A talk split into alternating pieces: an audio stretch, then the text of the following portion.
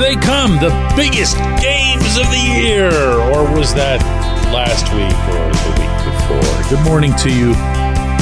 Good Tuesday morning. I'm Dejan Kovacevic of DK Pittsburgh Sports. This is Daily Shot of Penguins. It comes your way right and early every weekday if you're into football and or baseball. I also offer daily shots of Steelers and Pirates that I hope you'll check out. If I sound a little gassed, it took a little longer than I'd expected to get back from covering the game up in Winnipeg. And beyond that, kind of running out of material, you know? It this is this is tough. These games all look the same. The players all look the same. Everything's a flat line. You want to talk about a team that's just skating on a treadmill, if you will. The Penguins are three, four, and three in their last 10 games. They haven't scored more than three goals in any of those games. 10 games in a row. Look at the names on this roster. Look at how hard they're trying within what it is that they do, meaning as individuals. The efforts almost entirely been there. The first 10 minutes against the Jets, they didn't defend hard enough, but it's funny, they still skated hard. They just tried to go pond hockey with a team that they can't go pond hockey with. They hate that. It drives them nuts, embarrasses them. So now here they are again. Tomorrow night, the Panthers will be in. I happen to believe that the Panthers are the class of the Eastern Conference. I don't care what the standings show on a given day. I believe they've got it all, and I believe that their ascent into the Eastern Conference final last season was anything but a fluke, even though they sneaked in, well, really, thanks to the Penguins, as the eighth seed. There's so much there. The skill, the speed, the size, the toughness, the goaltending, the defending. They, they've got everything. So you know what's going to happen? Ready? You can write it down with me here? Because we can just co-byline this column and get it done and filed even before the puck is dropped. Penguins will come out fired up and they'll defend. They'll make sure that Sam Reinhart doesn't continue outscoring their entire power play. They'll at least try to body up on Matthew Tkachuk. They'll keep a close eye on Alexander Barkov and and they'll compete. I don't know that they're going to win, but they'll compete. They'll look like they belong on the same ice surface as Florida. They just will. They just will. That's how they roll. Look over the entire schedule. And let's say that in the face of this desperation, which it would have to be, one would hope, that they pull out two pretty nice points. Okay, next night, on to Chicago. Blackhawks stink except when they have Connor Bedard, but they don't have Bedard. Bedard's not supposed to be back from his busted jaw until next week. So, you know, you go out there, you take care of business, you defend those Blackhawks, you might even have it in the back of your mind that they're the team that ended your playoff run, Rockford Ice Hogs and all. No, no, that's the one they lose. That's the one where they try to outskate guys for no reason other than that they can just kind of casually take the night off from defending.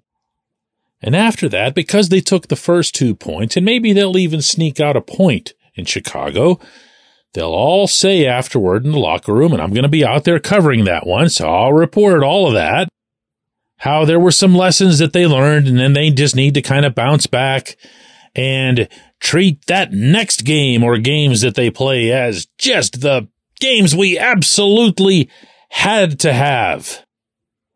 There isn't an individual in this to blame. I know I'm not numb to this that people want one. Mike Sullivan is to blame to a degree. Kyle Dubas is to blame to a degree. Todd Reirden. I'm sure we could find something to pin on Mike Vellucci too and Andy Chiodo, but it's this is principally, not entirely, on the players. This is on about three quarters of these players. Because on those occasions when they've listened to the coaches, they've done well. tells me the coaches have a pretty decent plan, at least at five on five. When they've lined up against an opponent that interests them, that, you know, piques their curiosity, they do okay. Sometimes they win. When they commit to defending, and I mean really, really commit, meaning in their heads, they still sometimes can't avoid the muscle memory of, ooh, hey, look at the jets flying around. Let's try that, fellas. It might only be subconscious. Everyone keeps looking for one place to point the finger. One guy, one guy, one guy. Coach is easy. Everybody does that in hockey. That's why every coach everywhere around the league gets fired like every four months. It's not only easy, but it's lazy. There's real work that has to be done in trying to figure out who's exactly messing up more than somebody else. But the one thing that's certain is it isn't one individual. This isn't a case where you change the head coach and then Gino's actually going to try to pass that puck off the right point in the final seconds in Winnipeg. You know what I'm talking about. You know. Who does somebody think is out there who's going to be able to communicate something that would make it through to Gino? in that specific setting. Hey, Gino, next time, just move the puck or something. Oh, sure, coach. That's, a, you know, when we come back, J1Q.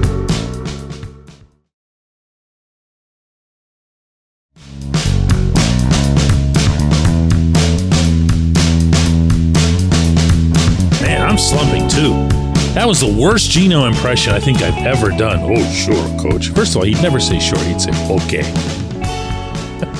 okay, coach. Evan has today's J1Q, and it's also about number 71. Evan says Gino is a legendary player and a lovable guy. Does he have it in him to retool his game into a more two way role with defensive upside? He breaks up plays and works both sides of the puck when he wants, but I doubt he'll embrace this kind of role permanently. I hope I'm wrong. Embrace was the best word in this question, Evan. That's really the one that's got to be asked, but also answered honestly. I've had this very conversation with Gino. I've brought up the names of Sergei Fedorov, of Pavel Datsyuk, both of whom they didn't abandon their offense as they got older but they built it around their defending. They knew that they could both defend at an elite, not good, not very good, not great, elite level. And they did. But they also were able to get their share of goals in large part because they were consistently good at turning the puck over, forcing the attack the other way. Yeah, I brought it up with him. And what I get back is something along the lines of Sergey and Pavel were great players. And I respect them very much. And then he'll start talking about his skating. Gino's answer, and this goes back to teenage Gino. For every time he starts to struggle, but especially when he gets into a deeper funk, and we're now two goals in the past 15 games deep into this one. He'll just do that thing where he revs it up. Thing that Brooks Orpik used to call beast mode. Where Gino will just get the puck and you, you can picture it in your head. Back in the Pittsburgh zone, wheel around a little bit to build up some extra momentum. He tried it the other night in Winnipeg. He tried it in the third period. There wasn't one jet waiting for him. There were two. He had nowhere to go, tried it anyway. If he had somehow split these two guys, there was a third one waiting. You know why? Because they had a pretty good idea he wasn't about to dish. Because that version of Gino is something all of those guys have seen back to their own teenage years. Everyone knows what that looks like. Yeah, Gino still got wheels. He can still turn it on. And he might have turned it on right there if those two guys hadn't been waiting for him but they were. And he wasn't able to just will his way out of the situation the way he's been able to in the past. A little thing, but it really, really, really leaped out at me. And no, Evan, that's not, that's not a player who's thinking about his next phase. That's not a player who's thinking about how he'll reinvent his game the way, for example, Mario Lemieux did when he came back from his three year retirement. He said, you know what? I'm going to be a gunner. I can do all the other stuff. I know that I can pass better than anybody who's ever passed. I can do all this other creative stuff, but I'm not going to be flying up the ice and beating guys one on one the way I did when I was a kid. So I'm going to let somebody else do that. I'm going to gain the zone. I'm going to set myself up on the left side and release one of the great shots in hockey history from any angle which I choose. Very, very different looking 66 when he came back, yet somehow still pretty much at the same productive pace. No one had to tell him to do that either. He just kind of figured it out. He read himself. And maybe Gino can get around to trying that, meaning reading himself. I appreciate the question. I appreciate everybody listening to Daily Shot of Penguins, and we're going to do one more of these tomorrow.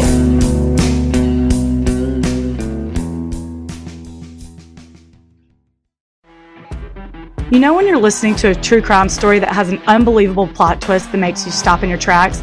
That's what our podcast, People Are the Worst, brings you with each episode. I'm Rachel. And I'm Rebecca. We're identical twins who love true crime cases that make you say, didn't see that coming, and we hate the people responsible for them. Listen to People Are the Worst now on Apple, Spotify, or wherever you get your podcasts.